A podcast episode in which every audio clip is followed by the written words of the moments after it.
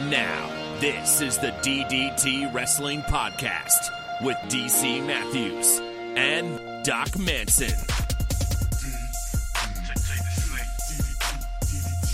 One, two, three. Doc Manson. At Doc Manson. Yes. Yes, DC Matthews. At DC Matthews, NAI. You hide these things under the camera and you wait for the show to start mm. and then you break out the mm. treats. I had a whole topic ready to start off the conversation and you just sneak in there. We had a thing. I said to you about five minutes ago. Anything you want to talk about on the show? No, Well, I thought you were- kind of just. I thought you were talking about wrestling. I meant in general. Oh, What you got? What you got there? Looks like I'm guessing a pumpkin and white chocolate confection. I would guess just based on the Mm. look Mm. that it is a Keebler Mhm. fudge stripe, oh. but pumpkin and white chocolate. This is the Keebler Fudge Stripe Pumpkin Spice Cookie. Um, I I shouldn't be proud of myself mm. for being d- I- able to identify cookies. That should not be something that I brag about. Mm. But I am feeling pretty darn good about being able to pick that out of the line. I'm feeling pretty darn good about this cookie. It's um, it's quite tasty. It's got a nice spice to it. I don't know if this is technically white chocolate or fudge or what, but it's also got a nice sweetness to it. It's a very well balanced. Uh, you know, as we move into this Halloween season, um, it's a very well balanced pumpkin spice spice uh, confection. I, I give this the thumbs up. I'm gonna eat this whole package of cookies. Not now, but you know, eventually. Well, I am glad Mm. you are enjoying Mm. it. What is the ratio? Do you get an actual white chocolate flavor? Because white chocolate is one of those things that either tastes amazing, terrible, or like nothing. It mostly tastes like nothing. I think the pumpkin spice mostly overpowers here, but there's definitely a sweetness that I don't think the cookie would have otherwise. So, so it's good. But I'm not convinced it's just white chocolate flavor. There may be flavoring in that chocolate coating. I'm not sure. It's good though. I like it. All right. Mm. All right. Where does it rank compared to the apple pie Oreos, another seasonal staple? Well, I mean, I'm gonna have to give this the edge, I think, just because it's pumpkin spice, as opposed to apple pie. Although I guess I would probably say that I could eat more of the Oreos in a single sitting than I could eat of these. Do you have any more of the apple pie Oreos? I don't know. Because if you do, what I would like you to do for the neighborhood is I would like you to take an apple pie Oreo. I would like you to twist it open. I would like you to put the pumpkin spice Keebler cookie in between the two apple pie halves, and I would like you to eat it as one big bite. I no longer eat Oreos like that. I no longer place things inside of other Oreos, even if it happens to be other Oreos. You're not gonna treat. You're not gonna turducken your Oreos anymore. Nope, that part of my life is over. Oh, anytime I could get turducken into a conversation. Have you ever had a turducken? No, but it sounds delightful. I want one. I would like to try one. I've Um, been was bothering. Uh, start- I've been bothering Mrs. Manson to make a Christmas goose. I don't know why. It's not a turducken. It's not anything quite so extravagant, but it is fairly extravagant. And I think that's the appeal. Well, yes, because then you could say there never was such a goose and quote my dad's favorite line from A Christmas Carol. Besides, are there no prisons? Are there no workhouses? That sort of thing. Um, you understand, of course, that Mrs. Manson. I don't believe I'm telling tales out of school here. Is Jewish. Yeah. We are an interfaith household. You are an interfaith household. I know that. And she would, for you, she would cook you up a Christmas goose. Absolutely. Just I don't know where we'd find a goose. That's the tricky part. You got to find a specialty store. Hmm. I'd settle for Cornish hens, I think. That's easy to do. Yeah, those are available. That that I think she'll do. Mm. You ever had duck? We're. I have. It's good, right? It's very good. Uh, the the restaurant where we had our rehearsal dinner back when it was open um, had a teriyaki duck wonton thing that was amazing. That was out on that main road. Is that the one you're talking about? Yeah. yeah, yeah, yeah. Yeah, it's closed now. Yeah, yeah. No, that place was good. Um, yeah, but they had a teriyaki duck wonton appetizer dish that I could have eaten every day. It was so ridiculous. mm. Yeah, I'm a duck fan. Yep, yep. yep. There there aren't many meats that I've tried that I don't like. Name one that you don't like. lamb. You don't like lamb? and I think that was mainly because the one I I'm not wild about super pink meats. Like I'm not interested in super rare. So the lamb I had was very rare and it didn't do anything for me. Hmm. I would prefer a more medium cooking on my meat.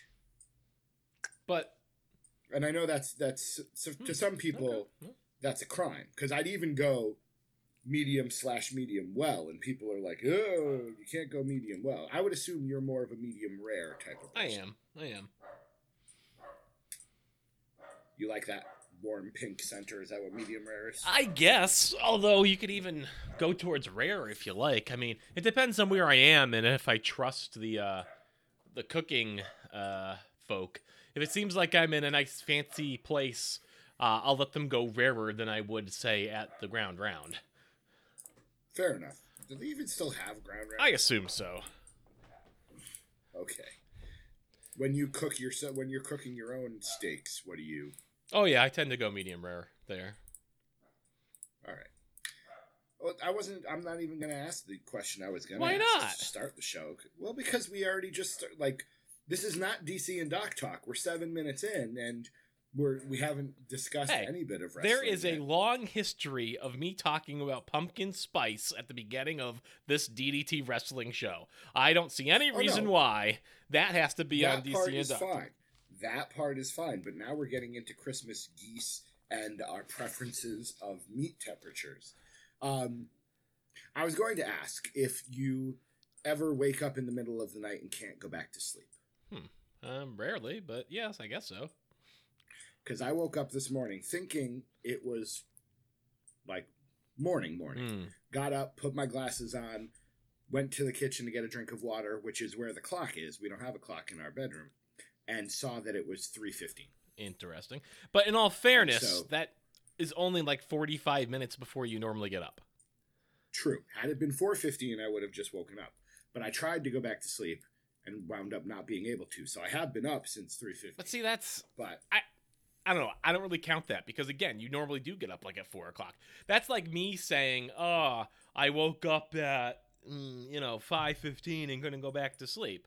I mean, that's not really the case. It's just I woke up early and I couldn't fall back asleep. Like waking up in the middle of the night is like. I mean, for you, it'd be like waking up. It's 9 p.m. and I just woke up. For me, it's like you know 2 a.m. But you know, So what do you do? The question I was going to ask is, what do you do when you wake up in the middle of the night and you can't go back to sleep? Do you read? Do you go into? Do you peruse the internet? Do you just lay there and contemplate the mysteries of the universe? It depends on the degree to which I can't go back to sleep.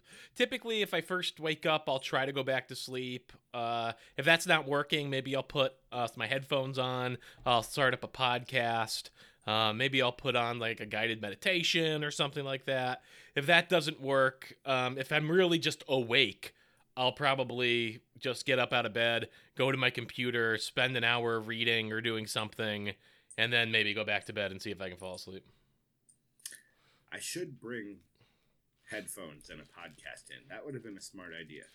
I finished the book I was reading and then got up for a while and eventually went back and laid down and must have dozed for a bit. Well, here's my secret. before- I um I listen to podcasts pretty much every night as I'm falling to sleep.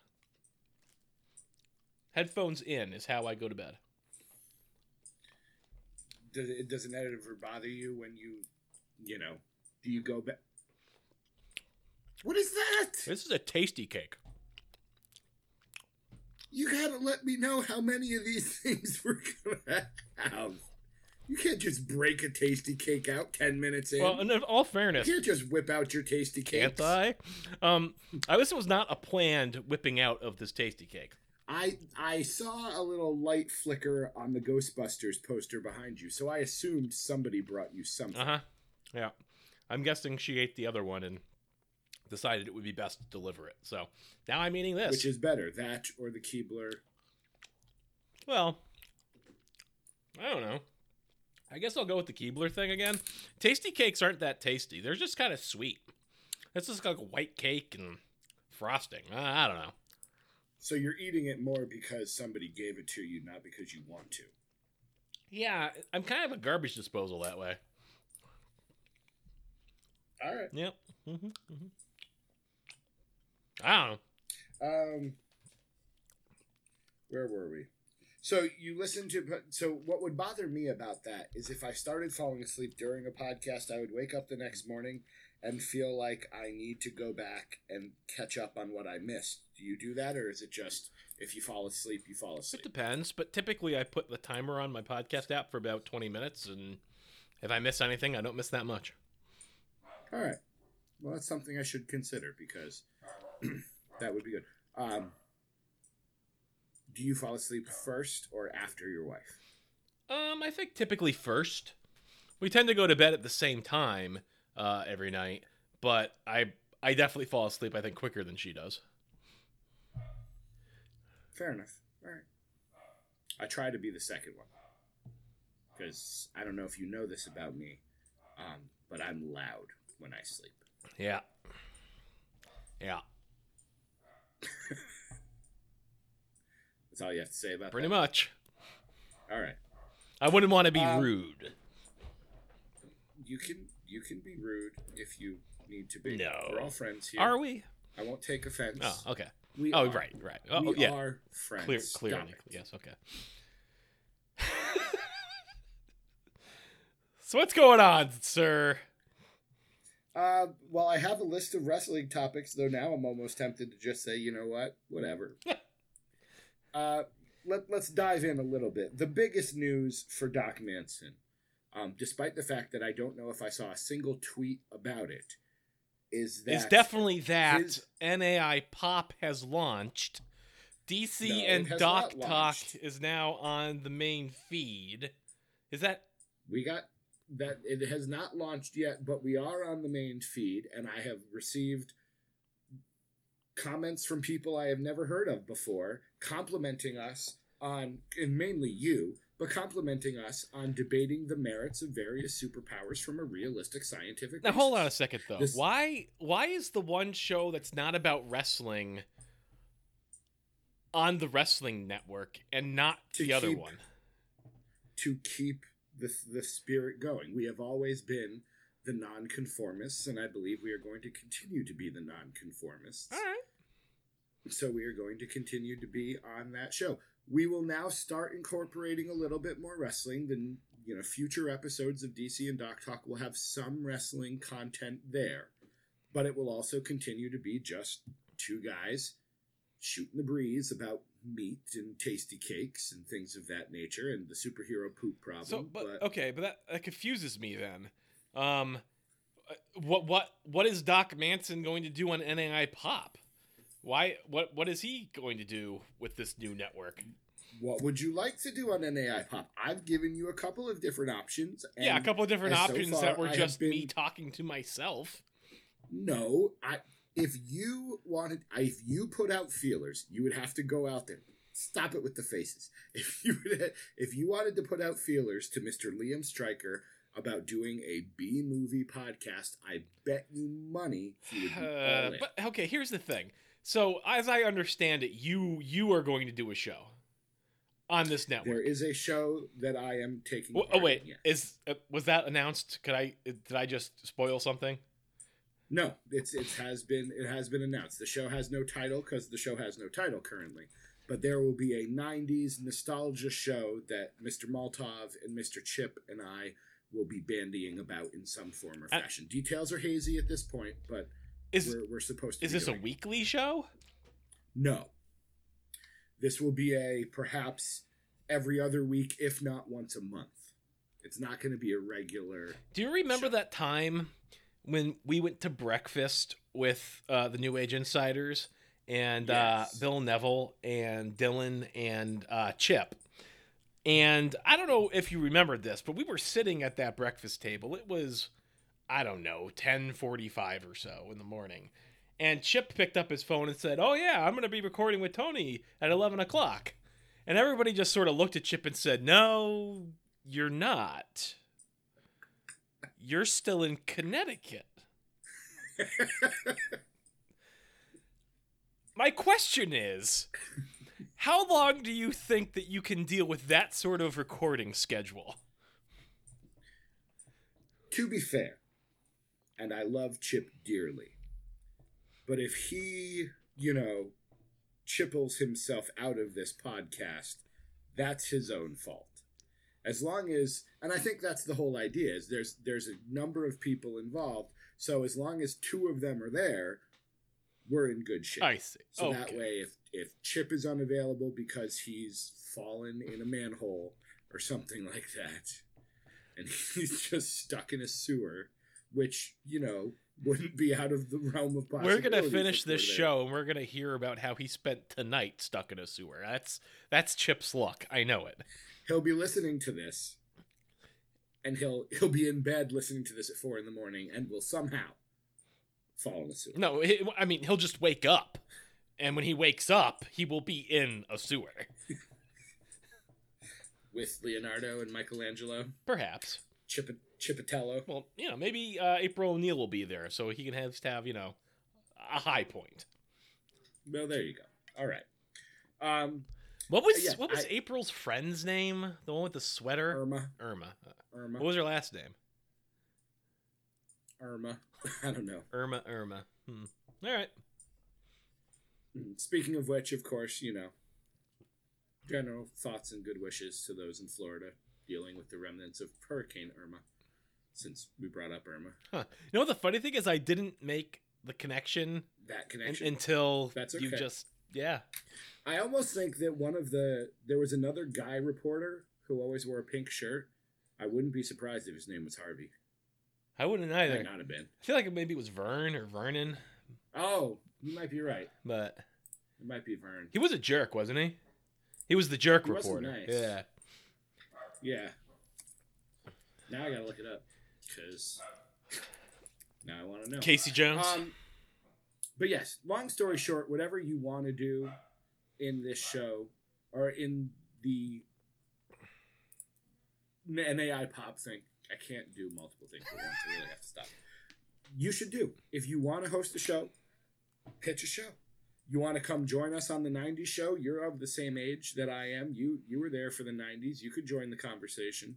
Whatever happened to what was your favorite? Let's just let's just do it now since we're What's your favorite 90s sitcom? Family Matters, Full House, Boy Meets World, Step by Step, hmm. Clarissa Explains It All, I don't know. Dinosaurs. Dinosaurs was good. I like dinosaurs. I surprisingly Not the mom. I liked Clarissa explains it all. I didn't care for Step by Step. I thought that show was lame. Full Fair enough. House. Hanging with Mr. Cooper. Full House I watched, but I don't really think even then I thought it was funny. Um Yet you watched Fuller House. Fuller House was excellent. Um Family Matters maybe was my favorite of those. Maybe? Right. Maybe? I mean, not not the later seasons, but you know, early.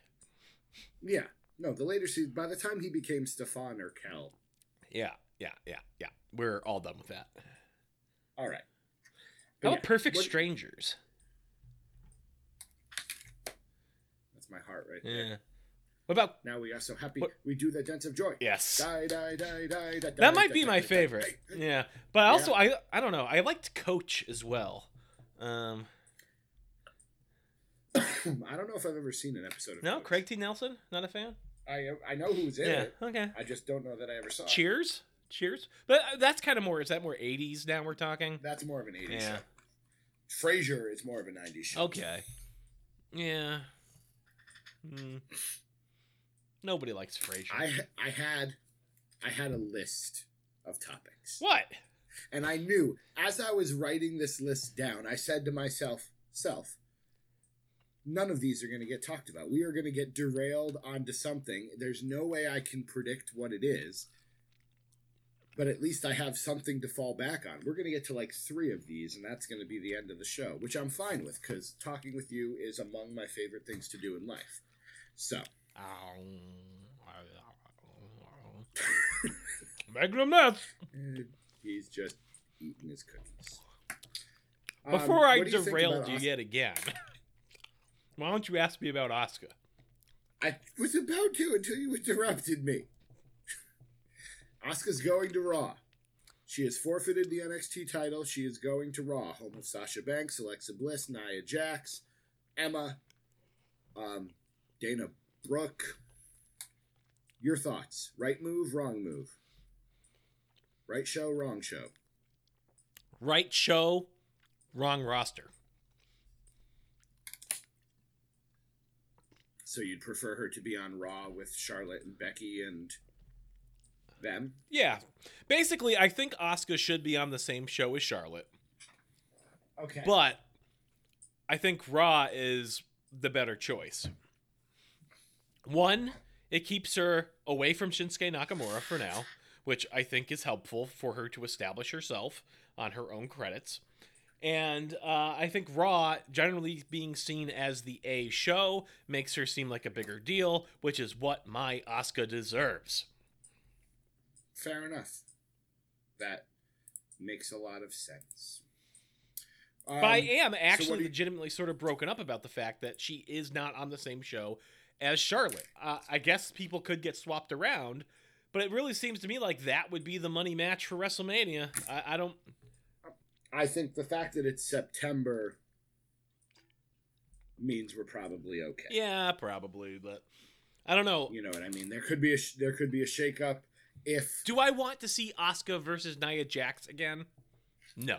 Do I want to see Asuka versus Bayley again? No. The, the, reason why I say that, though, I don't mean to be dismissive of either of those talents. I like Bayley quite a bit. You know, I'm not as big of a personal fan of Nia Jax as some others, but again, I'm not going to, um, you know, take away from her abilities here. My my point is though, in NXT, the the the the more major programs that we watched Asuka be a part of uh, back in the day was a program with Bayley and a program with Nia Jax. We've seen it. I don't need to see it again. Give me something fresh. And okay, you tell me, well, Charlotte, I'm sorry, Sasha Banks is there and Alexa Bliss is there, and I guess that's all well and good. But if I had to pick someone who I really want to see her working with, it's Charlotte. I guess my I'm totally with you on that. However, if you put her on the same show as Charlotte, she has to wrestle Charlotte right away.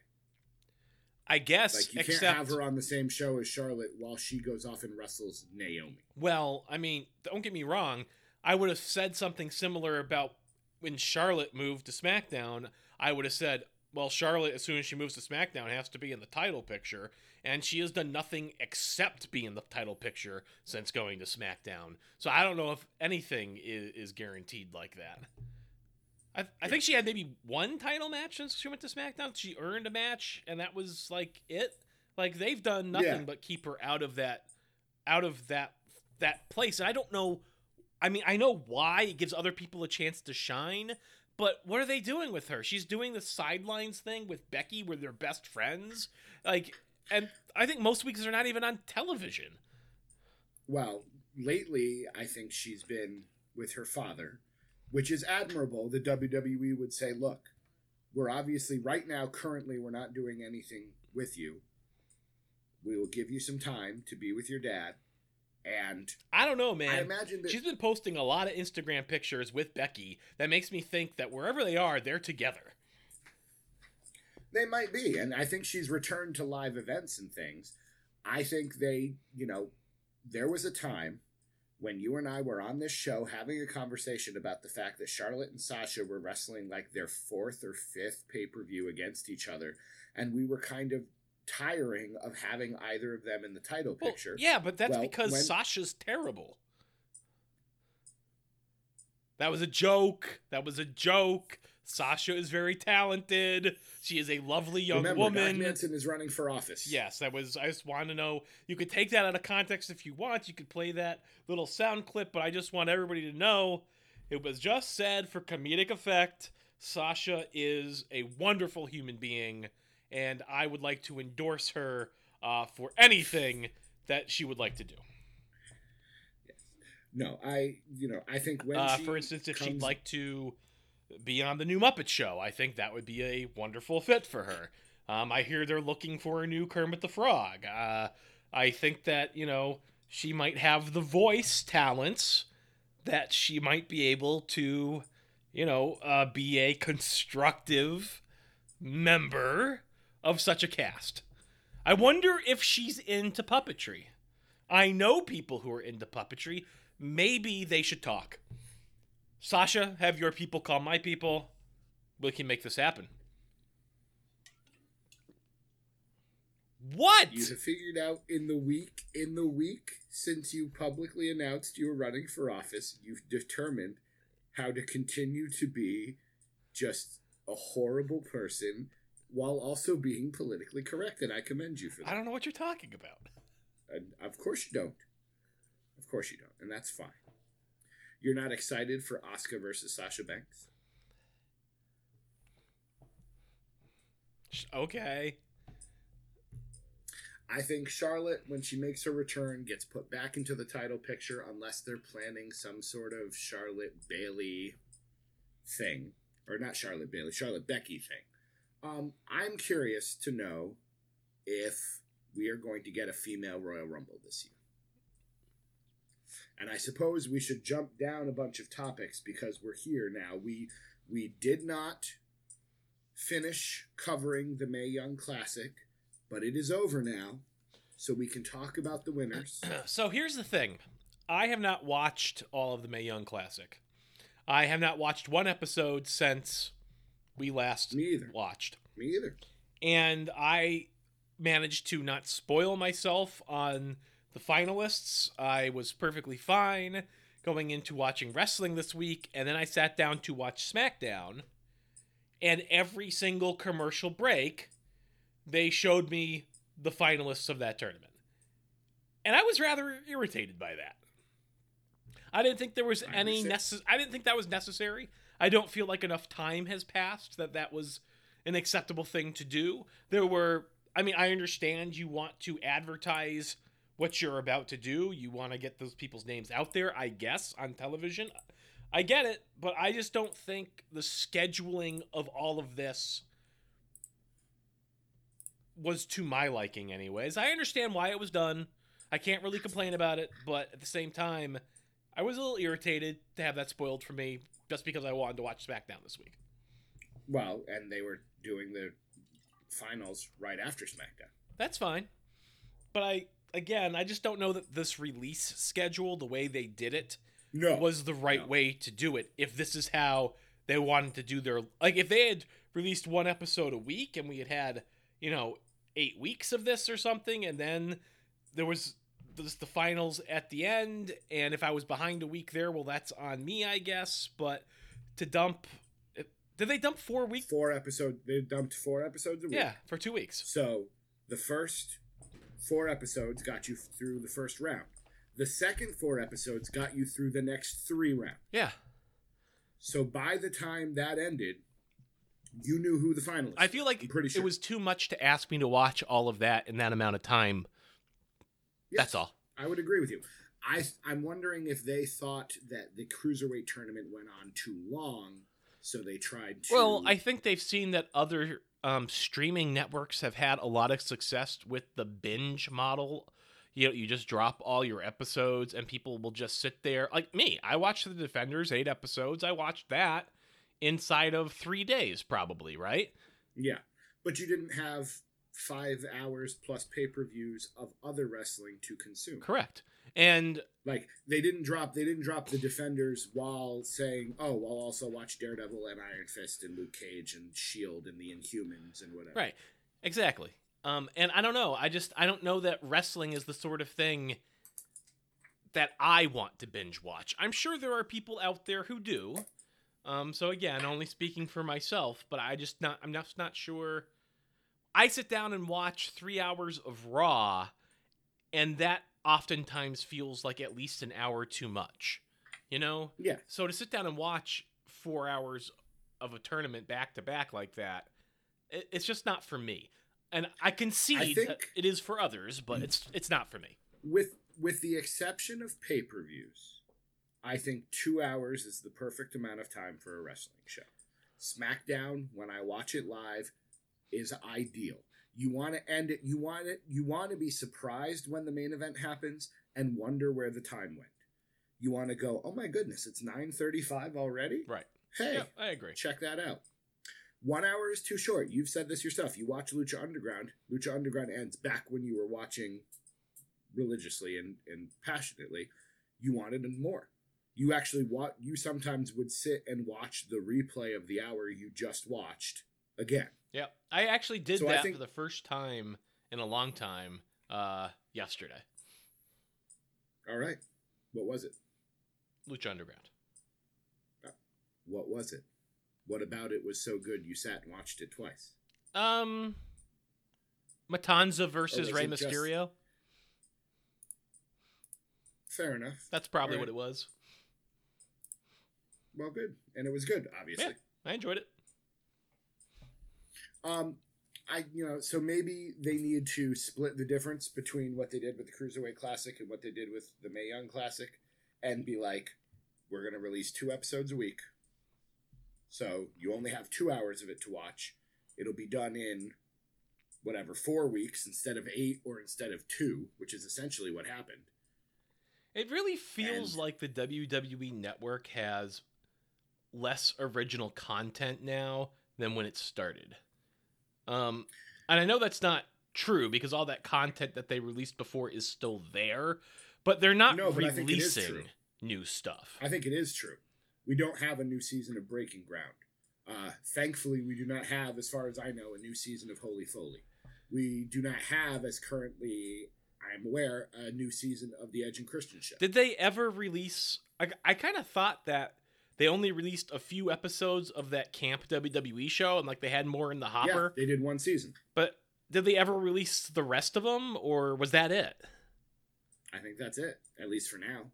And, you know, they still do Table for Three, I think, sometimes. They still do story time, which I think is what Camp WWE became, is wrestlers are telling stories and they animate it. Okay. That's probably what they they still have the you know 24 documentaries, but they're not doing major stuff. And I think I don't know if it's ratings wise or money wise, but Yeah. there's not a huge amount of new stuff coming out on WWE Network, which is fine by me. I'm not watching the stuff that's there, despite the fact that you know Yeah. I could be. Um, so you've had it spoiled. Do you know who the winner was, or did you avoid that too? No, I think I know who it is. So the final was Kairi Zane, Sane, versus the MMA girl we don't like. The Hamburglar, yes. And thankfully, at least for us, uh, Kairi Zane won. And now, this is the part I want to discuss, is going to be heading to the next NXT takeover to wrestle for the women's title. Against who? The the logical choice would be Ember Moon because she was the last woman to wrestle for the title, but they haven't said. She was the last woman to lose a match for the women's title. Yes, That doesn't make any sense could- to me. you could make the case that she potentially injured the champion, forcing her to relinquish the title. So therefore, I'm guessing it's going to be her versus Ember Moon. Maybe they make some sort of multi-woman match. Maybe Nikki Cross gets in there somehow. Or of maybe the- they could have some sort of yeah, they could have some sort of multi-week women's tournament where they determine the number one contender for the NXT championship and the winner of that could wrestle that Japanese lady that everybody likes.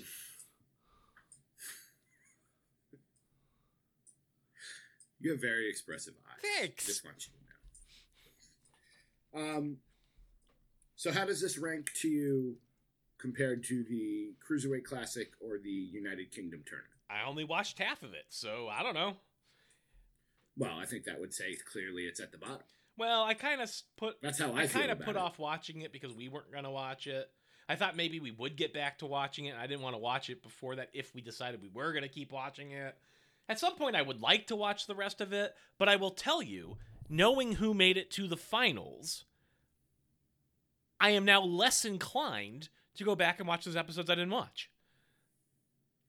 I would go back and watch and skip the episodes or skip the matches that featured the MMA lady. I mean, I'm biased because I don't care for the MMA wrestling style that a lot of those MMA competitors tend to have when they step into a wrestling ring. I think I talked about that very much when we saw her perform on the episodes of the Mae Young Classic Wrestle Tracks that we did. But is she good? Did she get any better? I was not impressed. Like I don't I didn't feel like this was somebody who should be in the finals of your tournament. She's in the finals of the tournament solely because we're doing it's a means to an end to get Ronda Rousey see- in the WWE ring, perhaps at WrestleMania. That might be why Asuka's on Raw because Charlotte's going to be doing the four horsewoman thing. If they're gonna do that, wouldn't you do that at Survivor Series? No, because it's not a big enough show for Ronda Rousey. Ronda Rousey is WrestleMania or maybe SummerSlam. Yeah, I guess. But on top of that, you still could have set that up without having this person make it to the finals.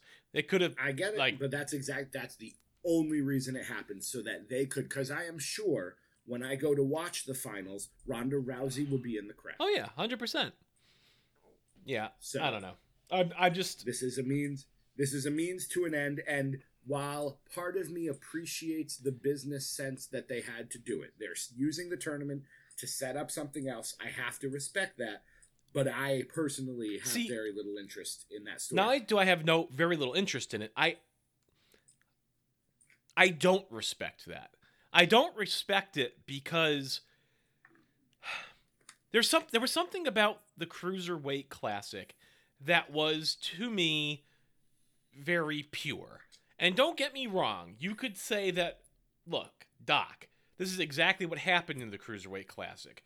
We got a bunch of guys. There were some who wanted to do business and some who didn't want to do business, and we hired the best ones. But and we hired the ones that were willing to have a contract with us, right? Because there were plenty of guys who we thought were going to make the, the tournament. They didn't make it there, and it's really just a business decision that they didn't make it there, right? But even still, there was something about the way that tournament turned out that still felt pure. It felt like you were doing this as a showcase for a bunch of these unknown guys in the independents, and the fact that honestly, although there were different levels of those guys, there were some guys that we expected to make it, some that we didn't. It didn't really feel like they were doing a WWE move when the classic came down to TJ Perkins versus Grand Metalik. There was nothing in there that screamed to me, oh, this is pure WWE, ignoring the fans, ignoring the indies, ignoring the passion, and just doing their business thing. If anything, it seemed like that that was just a random putting together. Not maybe not random, but these were guys they thought could go and, you know, it happened that way just because they didn't the people maybe that they would have liked to have put there weren't able to but because of that there was a purity i think to that tournament where it didn't feel like things were just being done for the obvious sort of business reason i'm not making my point as well as i would like but i think you get what i'm trying to say um I do. Eh. I disagree with it, but I get what you're saying. and but I also feel the exact same way about the UK tournament. I feel like again, these are a lot of guys I didn't know. Uh, these are a lot of guys who, to my knowledge, most of them that appeared on that show had no prior connections. I wasn't seeing these people week after week on NXT, and I, I felt this again same sort of way about the cruiserweights. But in the this women's tournament, I really feel like every other match in that first round or maybe even every match, one of the competitors was someone from NXT or someone that they'd hired, uh, one of their new Chinese stars or whatever. It was. It seemed like every single step of the way in the women's tournament was to get somebody over or exposure for somebody that they had a vested interest in. And it didn't feel like that to me with the cruiserweights, maybe somewhat to an extent with the UK, but less so. This time it just seemed so overwhelmingly like, okay, well, that's clearly what you're doing here. And then to bring it all the way to the finals like that, it just, again, it just leaves a lousy taste in my mouth. I, I, I don't, I feel like this was the first time where it looked like, okay, we're the biggest people in the world. We're going to put on this tournament. We're going to give exposure to all these people. We're going to, we're going to see which ones that we'd like to hire. I understand that that's a self serving motivation.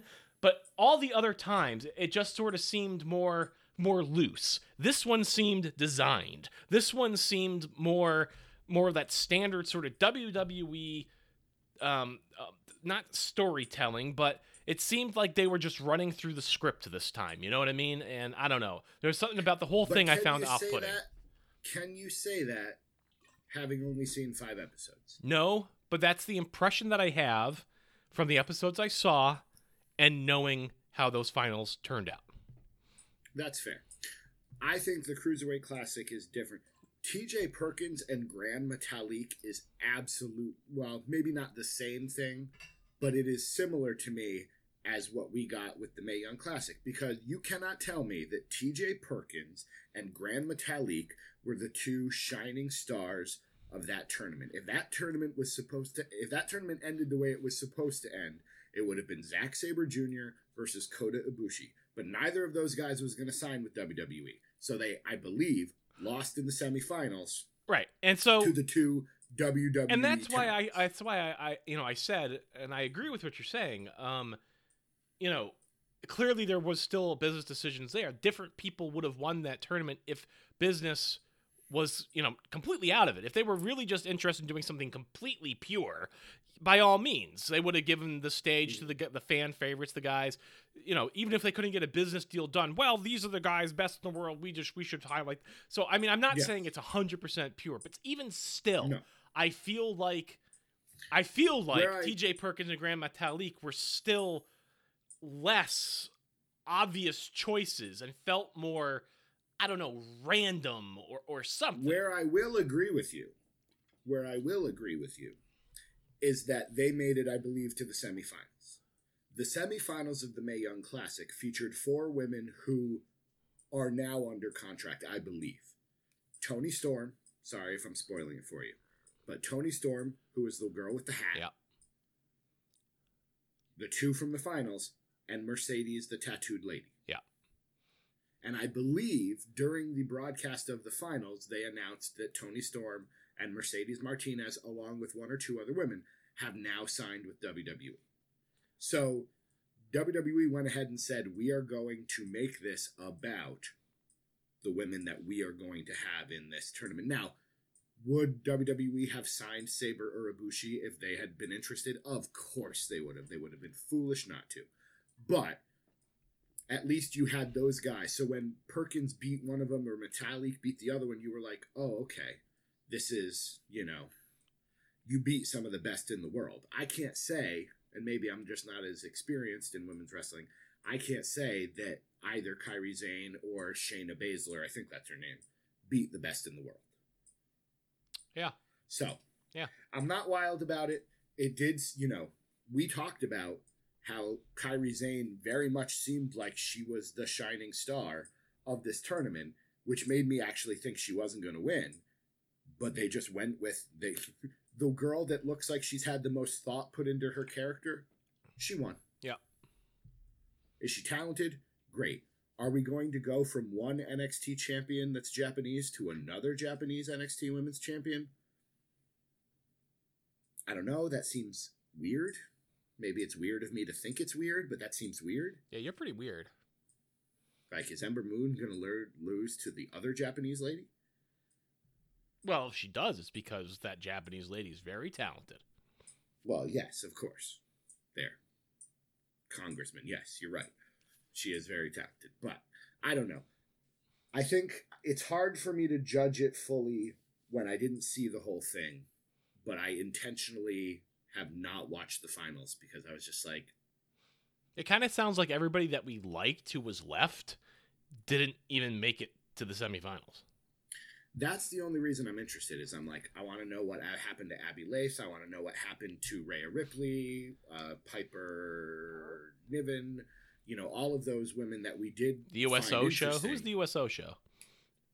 Lacey Evans. Yes. Yeah. I liked her. I liked her was gimmick. like, the Usos were in this. yeah, well, you know. Um, this I, this wasn't on the sheet, but we have new SmackDown Tag Team Champions. We do. The New Day won the titles on SmackDown Oh yeah. Who cares? in the Sin City Street. So what are they now? Eighteen times. Four time four four time tag team champions. Four-time tag team champions or four-time SmackDown tag team champions? two of each, or- two Raw, two SmackDown, Okay. two Raw, two SmackDown. Well, it feels like this is like their twenty-first tag team championship reign. I, I'm actually really surprised to hear it's only It's the only four. fourth. Well, one of them was however many days that rain was. Yeah, that's true. one of those rains was over a year. So, calling it now, Authors of Pain going to SmackDown. This was solely to get put the belts on a face team so that the Authors of Pain can show up and beat the crap out of them. Okay. Just at some point, there need to be more teams. At some point, you can't just have the same six teams in two divisions. Because Breezango, Doc Manson at Doc Manson, was on 205 Live. They were not on SmackDown because they were on 205 Live. They joined Enzo Amore. I don't think they actually joined him on camera, but they are now WWE stars going to the Cruiserweight division. How does this feel to you? Fandango's kind of tall. Yeah, you're. I don't know that they're wrestling. Like it may have just been like a one-off appearance, but he probably does not. I, he weighs probably more like 230, 240. So if he wrestles, they're gonna have to kind of, you know, Mm-hmm. he's a cruiserweight. Mm. Well, they got to do something been- with that show because I think it's a net positive. You took Enzo Amore and Breezango, two guys, two talents, or three talents, I suppose, who are very much about pizzazz and personality, and you put them on a show that has neither of either. that's not true. Jack Gallagher has plenty of pizzazz. Well, and now he's a heel. Fair. So I think we can assume that Enzo Amore is going to fight Jack Gallagher for a while, which should be entertaining because Jack Gallagher can say all those things that we all want to hear, like Enzo's a ruffian and a scoundrel. And And he can say all those things about how the audience doesn't like him because he's not American, and it's going to be great. Can't wait. It's going to be great. this really turned into a negative show. It's not my I fault. intend- I, I'm not blaming you. I'm not blaming you. It's just, it's, it's just the. Let's talk about Kevin Owens. Yeah. Let's talk about Kevin Owens because I don't think. Oh yeah, let's talk about here. Kevin Owens. Oh, Yeah, let's talk about Kevin mind. Owens. Let's talk right, about how the absolute worst possible thing that could happen in a wrestling show, on a wrestling show, happened this week on SmackDown. Let's talk about that. you're talking about the part right at the end, aren't you? Yes, I am talking about the part right at the end. She's back. Stephanie McMahon has returned to WWE television. Don't you think that They was just, took, like, one of the she's, I best- don't think she's on. They took one of the be there. best things that could have possibly have happened.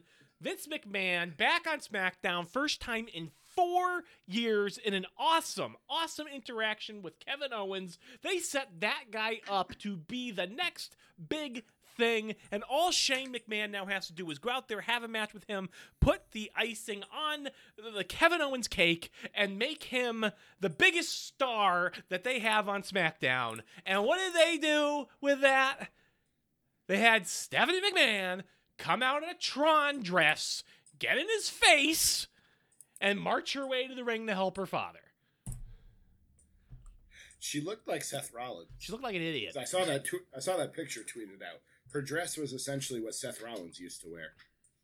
The only way, the only way I like this is if Triple H shows up and Kevin Owens, as his chosen NXT champion, is just following Triple H's orders. And Triple H now is aligned against the McMahons and some sort of elaborate scheme to wrest control of SmackDown away from Shane McMahon.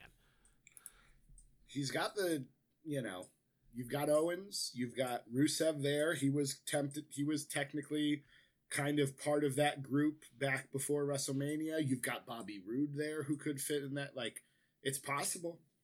Was Bobby I, I don't Roode know if on Stephanie television this McMahon. week? I'm sorry. Was Bobby Roode on television this week? No. Was he on television last week? I don't know. I don't think so. What is going on with Bobby Roode?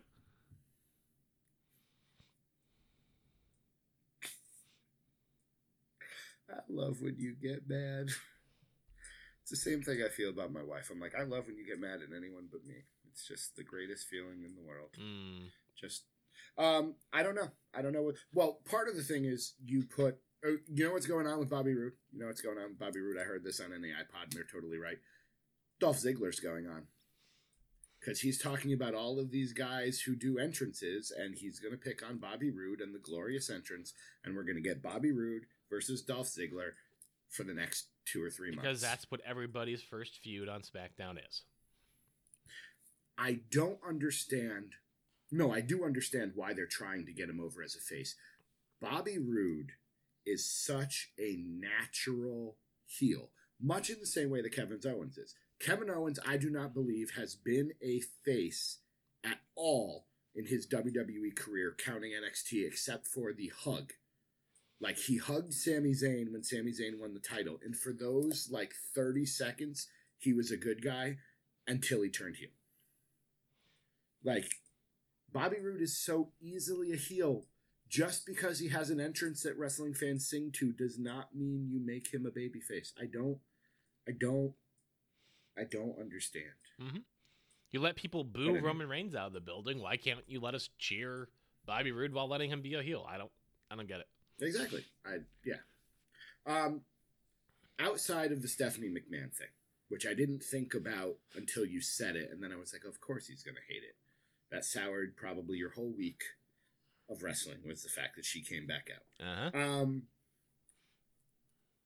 but this is a big moment for Kevin Owens, with or without Stephanie McMahon.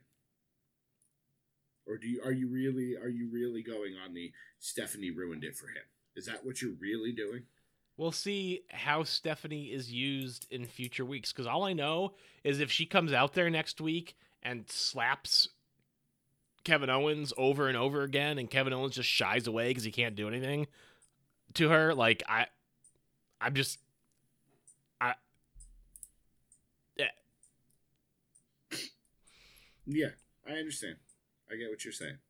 I don't think so because she's always been on Raw. Like Shane McMahon is still he's he's no longer suspended, so he is still the commissioner or general manager or whatever of SmackDown. I think this was just Stephanie coming out to make it seem more real. Shane wasn't there to check on Dad, so Stephanie came out to check on her father, who was bleeding. Like that was somebody was like, "Oh man, how'd they pull off that blade job?" I'm like, "No, no." Vince said, "You hit me in the head as hard as you can," and he did. yep. Because you saw the blood. He says, starting, "You make like, me bleed, or you're fired." Yeah, probably. Like this is only gonna yeah. And you know, how often does your boss look at you and say, "Make me bleed"? So far, never. All right, only once for me. Um, how many more times does Vince McMahon do this? Is this the last one? I hope. Is this the last guy that Vince gives the Vinnie Mac rub to? I don't know. Which sounds dirtier than I meant it to I'm be. sure he can give the rub to a few other guys in different ways, but I mean, in terms of getting physical, there. I mean, if this isn't the last one, you can't do it that many more times. Yeah, we're talking, you know, Stone Cold, apparently CM Punk. Those were the two names. There were some other, there were one or two others, Jericho maybe. Like only a handful of guys have been able to cross the boss. Uh, Titus O'Neil. Uh, so Ooh, ah. is now is Kevin Owens now the biggest star on SmackDown? I mean, aside from Stephanie McMahon, I guess so. That really ruined it for you. It really did. She's the center You're of not- everything when she's on television. All right. So, if next if next week's SmackDown comes and goes and Stephanie is not on, is Kevin Owens the biggest star on SmackDown? Possibly. I mean, as we said, Breezango's on 205 Live now, so I mean, it would seem AJ like there's no one else left. AJ Styles is big, but he's not that big. Jinder Mahal is big, but I'm telling you, we're counting down the day. That India tour happens in about a week. I'm I'm telling you, I'm I, I'm still hoping we go Jinder to Shinsuke, Shinsuke loses to Owens, and then Sami Zayn wins the Royal Rumble, and we get Zayn versus Owens at WrestleMania. I will All say.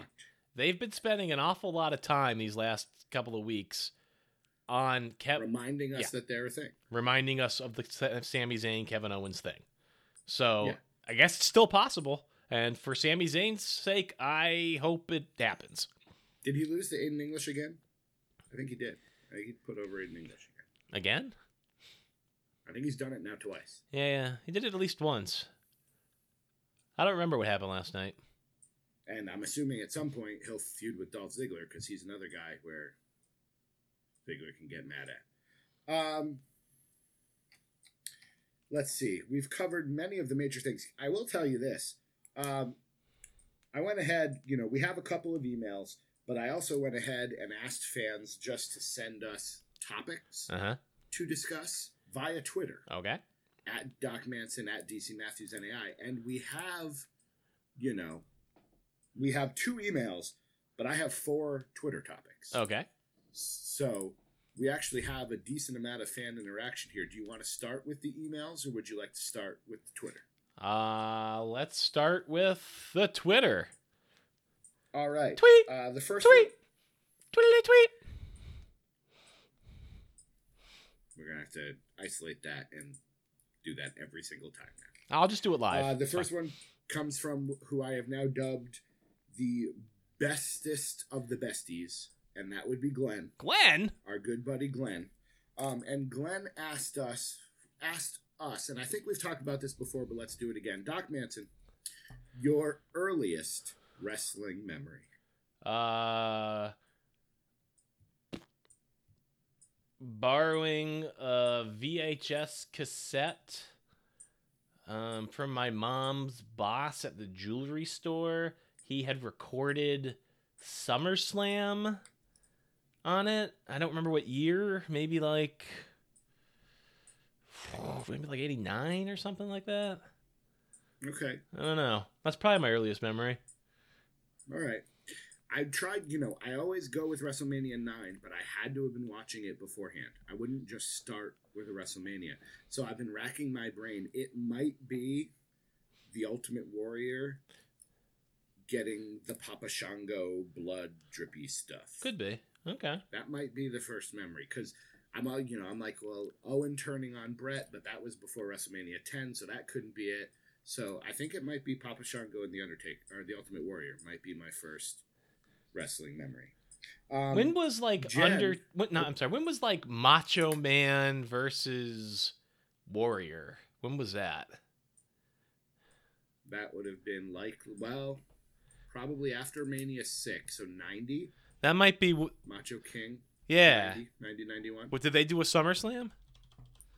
I don't know if they did a SummerSlam. They did a WrestleMania. WrestleMania 8.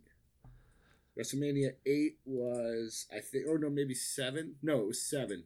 7 was Savage Warrior in a retirement match because that's when Elizabeth came back. And then that summer they got married. Warrior defeated Savage at SummerSlam '92. Oh, okay. Well, that's later than you thought. Yeah. SummerSlam 89 might be like Zeus. Hmm. We might be talking like the Zeus era. Maybe. Okay. So maybe a little later. Yeah, maybe. Since we brought up Randy Savage and Elizabeth and the weddings, I'm actually going to jump to the email here. ddtwrestling at gmail.com because one of these emails actually has to do with this. Okay. Um, and it comes from our good buddy Mitchell. Uh, do you want to read it or should I? It's a little lengthy. I'm happy to read it if you'd like. Oh, no, no, no. I can read this one. Our good friend Mitchell Monroe. First off, just because I'm overly excited, I just want to say that the last time I emailed you, I did not have a fiance. And now I do. Congratulations goes out to Mitchell and the lovely future Mrs. Monroe, perhaps, or maybe she will keep her name. Mrs. Mitchell. Secondly, I want to comment on the air of mystery you guys spoke of last week. I love that very few people know who you two actually are and what you look like. I sometimes try to find myself imagining you two talking face to face based on the descriptions you give in the shows and your t shirt. Heck, when we had Doc on the Gift of Podcast last year for eggnog and an open fire, he asked me if we were using webcam, and I said absolutely not. I wanted to keep the mystery alive. You don't have to say this on air, but we're doing that promotion again this year. Hint, hint, DC Matthews. Lol. I'd like to point out that they have not invited me back. I am upset, Mitchell. Now let me finish this email. He no longer congratulates you on being engaged. But I suppose I should ask an actual question for you two to discuss. In light of my recent engagement, I'll ask this Favorite in ring wedding segments throughout wrestling history? All right. Well, thank you, Mitchell. I believe that's at Gift of Podcast. I believe that's think true. This is. Yeah. Um, Randy and Elizabeth is always my go-to, though. Kane and Lita was funny. Kane and Lita was funny. Kane and Lita was good. Um, I can't remember any others. I guess Triple H and Stephanie in the drive, the Vegas drive-through counts as a wedding segment. Yep. And I think Test and Stephanie were gonna have one at one point, which that's probably the same one though. Didn't The Undertaker and Stephanie have one at one point? Oh, the dark, like ministry wedding. Yeah. yeah, That might be all right. Yeah. I'm gonna go with Randy and Liz. Though, yeah, 'cause I mean the that's that's one. that's the one. So And then you get Jake Roberts and the Undertaker crashing the reception, Oh which yeah. was great. Oh yeah. So So out of curiosity, what do you think he thinks we look like based off the descriptions we give in the shows?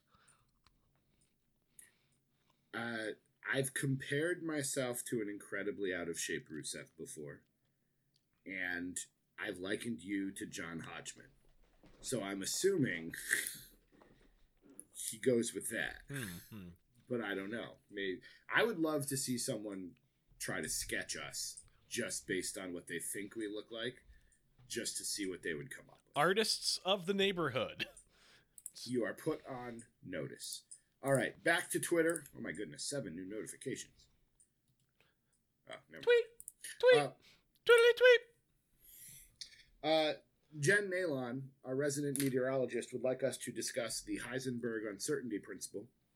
And I was able to consult my notes based on a book I read this summer. I could actually, I did not have to Google the Heisenberg uncertainty principle. Heisenberg's uncertainty principle is that when it comes to, I believe, an electron, we can know its speed, we can know its position, but we can never know both at the same time. Okay, so what would you like to discuss about this theory? I'm just proud I could find it in a notebook. That's all I wanted to say. I don't know exactly how you discuss it. You're the scientist. I hope no one tries to stump the scientist. I apologize to you for getting irrationally upset on your behalf. What do you, I tend what? to do You that. got upset? the whole thing where Pav says he stumped the scientist, and I was like, "Hey, Pav, don't don't piss off people." and then he did piss me off. He- No, wait, I were you- understand. I thought you were just. Wait, so wait, you actually were mad? I got slightly offended on your behalf because I'm like, we are not doing a podcast. At no point have you claimed to be the grand high poobah of all scientific knowledge. So bragging about the fact that you sent out a tweet or an email that had a scientific concept you were unfamiliar with and then bragging about it. And I know in hindsight, Pav was obviously being a little sarcastic, but you can't tell that on Twitter. So I was kind of like, hey, Pav, Do we need to have Um, another Twitter vention for you? You're taking this far No. too seriously. No, but you are my friend, and I have, you know, in many ways continued to encourage you to be a scientist and things on Twitter. So if somebody is going to call your intelligence into question, I will come to your defense. Well, I just want you to know that if anybody wants to, you know, cut you down, I'm going to watch from the sidelines, let it happen, and laugh myself to sleep. Well, good. I'll listen to a podcast when I go to That's sleep. right. Um, And by the way, because to you probably forgot this, but I think I think Pav said he did too. He had asked in that email if you leave a goldfish in the dark, does it turn white or another color? And I said at the time, I have no idea. And you said in response to, ah, you stumped the scientist. That's where that even came from. You said it. And it's not that I have no idea. I could have ruminated on it, but I just didn't really think it was something that you wanted to gab about towards the end of the show. and We're an hour and six minutes in. And I know you want to go off and, you know, get on with your evening. I mean, okay, No, so. by an hour it's and got- six minutes into a podcast, more than likely I just have to go to the bathroom. Me too. Do you want to pause? No, do you have to go now? No, I was a joke. It was that's No, I'm, I'm- Comedy. I'm, good now. Yeah, no, I'm fine. Because I, I, I now have started to prep and not drink for a couple of hours before the show, so I don't have to go. Mm, mm. I'm just gonna have to get like a barrel underneath the desk. I've considered that. I'm sure you have, and that's disgusting. I have a big water bottle, and I'm like, if I just pour the water out, Yeah, we'll just pour the water on the floor. It's fine. well, if there's going to be some liquid on the floor, I'd rather it be water than the alternative. Well, fair enough. Um, Uh, so wait, is that true? If you were to put a goldfish completely in the dark, would it change its color? I don't know how goldfish pigmentation works. well, neither do I, but I could ruminate on it. My guess is that their pigmentation probably works like most others, which is to say it gets darker when exposed to the sun or light, and it gets probably less shaded in other areas. I don't know for sure. I doubt it turns white, but it probably gets a lighter shade of Would yellow or something. Powder the goldfish. It seems unlikely, but maybe. Right. Who knows? If anything, like I said, it probably becomes a slighter shade of yellow. Well, but whatever. Then I apo- I apologize again because you're right. I did say stump the scientist, so I brought this on myself. You did. and then Pav took my own words. You worked which I then yourself into a at. shoot, brother. And in in in penance for that, I will now read Pav's email. Yes. DDT Wrestling at gmail.com. Hey guys, are WWE suffering from PTSD? Would you say are WWE or is WWE? They are technically a plural, but it's a company, so what is grammatically correct? I think is. I like that you really considered that. I think it's Thank is. Because Like the you look- company is a looking at it singular like, entity reading. as a company. Yes, I would think so too. But again, regardless, allow me to explain. We are living in the backdrop of John Cena versus The Undertaker never happening at that level. We are living in the backdrop of Sting versus The Undertaker never happening. And this year we have seen Orton versus Styles, Cena versus Nakamura, Orton versus Nakamura, and even Cena versus Get Off My Lawn, copyright at Doc Manson. This week with one commonality on free TV. If you notice, we may not have long left with these performers. Jason, I'm assuming he's referring to at New Age Insiders, made a great point about Styles working with Ellsworth as wasting precious time. As Don't Look Now, Daniel Bryan at WrestleMania 30 was nearly four years ago. Cena has limited time left, plus Orton versus Styles was seemingly pushed forward with AJ set for Raw this past April, even getting red merch. Who knows if we would have got this match in the future had it not happened. I feel these matches may have been pushed forward, as you never know when you get this chance again. I was very disappointed that Chris Jericho versus The Undertaker took place on a SmackDown in Sheffield, England, at a time when SmackDown was taped, as I believed this deserved Big Four pay per view build, especially 2008 to 2010 Chris Jericho. But luckily it did happen, as we would have never got to see it otherwise, as they never crossed paths after, except for an Elimination Chamber match. A possible 08 to 10 Jericho versus The Undertaker is a podcast within itself. DC, definitely go back and watch the Y2J HBK 2008 feud. Or is the reason for these matches the same as a previous email topic? Being have dream matches on TV and B pay per views as Big Fours sell themselves. We'd usually see a dream match like Joe versus Lesnar at SummerSlam with a fatal four way to tread water at a B pay per view. With Kurt Angle and Daniel Bryan on the books, unable to wrestle despite wanting to, Creative is reminded every day of what if matches. And perhaps that's why we are seeing Cena and Orton put over Nakamura while they still can. Fun fact number two honey never spoils. You can actually eat honey from 3,000 years ago. Source Business Insider. The P underscore A underscore B. Your thoughts, Doc Manson. I Doc Manson. wait. How does PTSD factor into the rest of that email? Explain that to me. I believe the idea is they got and, and this is this goes back to something that we've been talking about since you and I were sharing a Google Doc back when we were the number two contenders.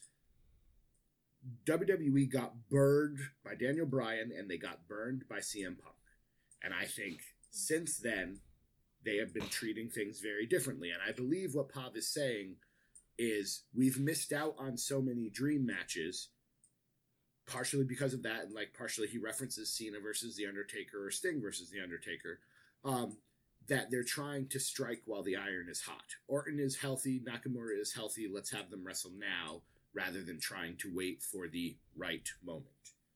We just talked about Asuka versus Charlotte being a WrestleMania match.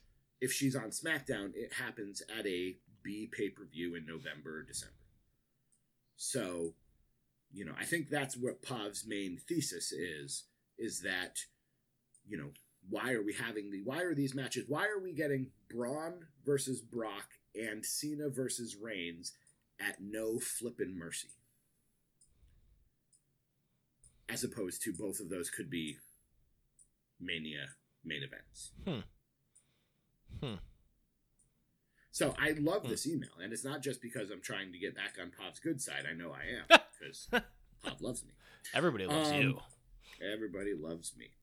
But uh you know, it's an interesting topic. I think partially it's to sell network subscriptions. A lot of people I would think are going to sign up for the network for No Mercy just because those are two big matches. I also have begun begun to believe that uh Cena versus Reigns is not actually going to happen. No. I think it's going to be one of those like Reigns takes Cena out before the match starts, or it becomes like a no contest sort of thing, and they push it back a couple of months. Didn't you make that same prediction for Baron Corbin made that pre- and um, Tyler Breeze? Tyler Breeze? No. Tyler Breeze? Tye Dillinger. I thought that Tye Dillinger was going to, or Baron Corbin was going to come out and keep the U.S. title match from happening, and Baron Corbin did come out. I was right then.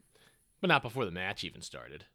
No, but most of my predictions are wrong. I don't see why that has to matter. Yeah, true.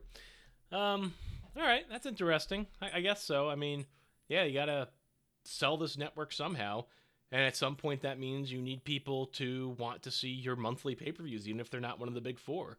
So you have to go. You have to put matches on there that people want to see. In theory, Yeah, because you know they can't afford to have a big four anymore. When you think about it, No, they have to have a Big Twelve. yeah, they need to have. They need to have a reason for people to stay subscribed year round. yes. Yeah. Yeah. All right. Uh, let's see. Where are we on time here? Are we after? Oh my goodness, we're well over an hour. I have two more topics. Uh, we could save these topics for a future episode, or we can just try to breeze through them now because we also need to get to our um, post of positivity or piece of positivity. Oh, Oscar's here. Oscar's here, everyone. Hello. So what do you want to do? Um, did you even mention the topics yet?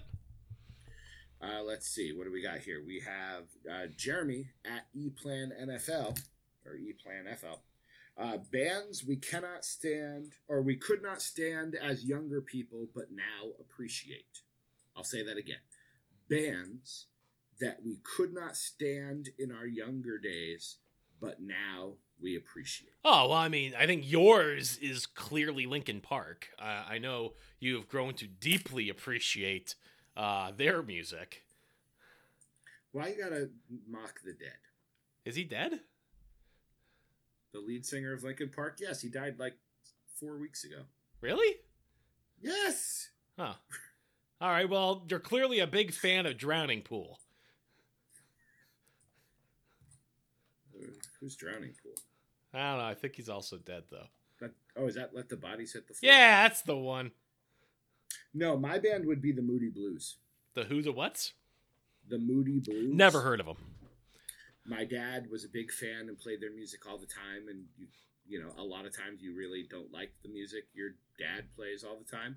But now I enjoy them. I like all the feel the music my dad about- plays. I feel the same way about Cat Stevens. I like Cat Stevens, but I've always liked Cat Stevens.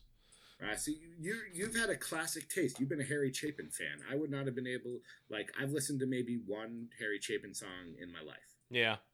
I don't know. My dad So- used to listen to um, bands that I, I, I liked then and I really like now. Like he used to listen to the Beatles, uh, the Stones, Tom Petty, uh, Pink Floyd, uh, Jimi Hendrix, The Doors. I mean, all those bands. I don't know. I guess I never had that phase where I rebelled against the music choices of my parents. I've always sort of liked all those people, and I still do. So I don't know. Yeah. Do you have a deep like were were you a big gangsta rap fan? No, not really. I mean, but there's really nobody. I mean, to the spirit of his question, is there a band that I didn't like that I suddenly do now, or at least at least appreciate? I don't think so. I think all the people who I've never liked, I still don't like. You know, um, like Nickelback is still fucking terrible. That's just the way it is. Um, yeah. So I, I don't know. I don't know. I'd have to think on that one more, I guess. But I guess I've just always I'm I'm very stagnant in my tastes. I guess I, I don't know. All right, the final uh, topic, and thank you all. Thank you to Glenn and Jen and Pav and Mitchell and Jeremy and Che, because we're getting a topic from our good friend Che. Uh, wrestlers from the past that you wish did better than they did. So, wrestlers from the past that you wish had made it further than they did. Wrestlers from the past that you wish made it further than they did. So again, Jake Roberts comes to mind. Would have made an interesting world champion. Never had that opportunity. Yeah. So I mean, the obvious ones I think are Jake Robert, eh, eh, Jake Roberts, and the other one for me probably is Mr. Perfect.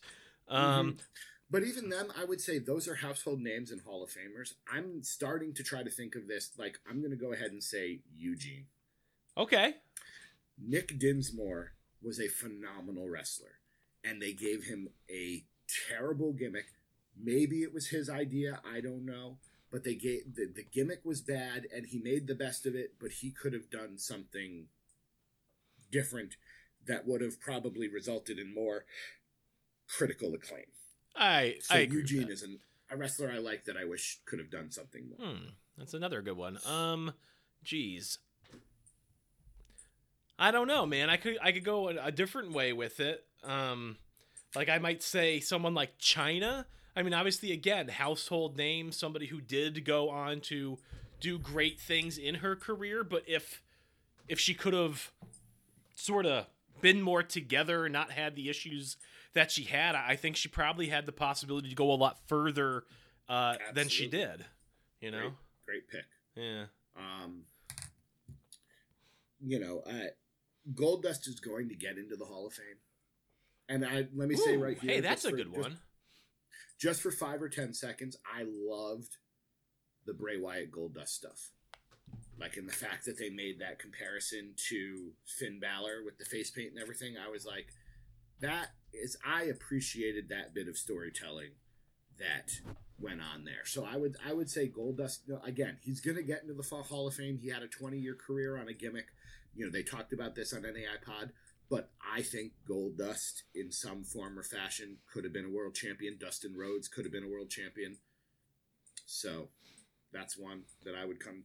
I would pick Shelton Benjamin, another name that you know back when he was wrestling Triple H and Shawn Michaels and almost beating them. Well, he's back now. He could still have that career, right? I'm a fan. Hey, I'll take it. I'll take. I'll take Shelton Benjamin any way I can get him. I kind of wish that Christian had been a bigger deal in the WWE, um, which is weird to Yeah. say because I mean I think he was WWE champion, Yeah. right? So but again, yes, but at the same time, in the in a dual brand era, he was never the guy. yeah, He was the other guy. right. So interesting again, and again, we can we might be able if we sat here and thought about it, we'll probably come up with more names. But off the top of our heads, those were pretty good ones. So thank you, Che. And again, I really wish that inter- the Shockmaster had worked out. I don't know. There's something about him. I would have loved to see what they actually had planned for that had he not fallen through the wall. What's your? We just gave you a glittery stormtrooper helmet. What's your end game, Ole Anderson? What do you What do you have planned for this guy? All right. What's your piece of positivity? Because we're we're coming up on the ninety minute mark, which is usually when the wheels fall off. Piece of positivity heading into your weekend. Mm, all things considered, it was a real good segment for Kevin Owens on SmackDown this week. It was. It really was. Um, whether or not this means anything, a cruiserweight wrestler wrestled a main roster wrestler on Monday Night Raw. And yes, it's Enzo Amore versus The Miz. But regardless, a guy who is on 205 Live wrestled a guy who is not on 205 Live. I believe, I actually tweeted this out in, in the conversation. I believe the last time that technically happened was during the Royal Rumble when Jack Gallagher was part of it. Hmm. Like, we usually don't see cruiserweights wrestling non cruiserweights. So I'm hoping, it, I'm sure it means nothing, but I'm hoping it means something. All right, that's fair. So, all right, it is fair, and it is fair that you are just a stunning conversationalist and one of the world's truly great people, Doc Manson at Doc Manson. Flattered. Yes, yes, you. Even if you hide your tasty cakes from me. Um, all right, Doc Manson is look. There's something going on with Oscar and Mrs. Manson outside the door, so we are going to let the good doctor go start his weekend, or at least his Thursday evening. Thank you out there, ladies and gentlemen, for being a part of the wonder that is DDT Wrestling. He is Doc Manson at Doc Manson. I am DC Matthews at DC Matthews NAI. Send us emails. Send us topics. You can just tweet us the topics. All right, we'll be we'll be 21st century. Email might be a thing of the past. Um, until we well maybe not a thing of the past, but there are other ways for you to get topics to us. Really, we need to come up with a good hashtag. You're not listening anymore. I am. Kind of. Sorta. Hey, Stephanie McMahon's back. Ugh, come on. We'll see you around the neighborhood.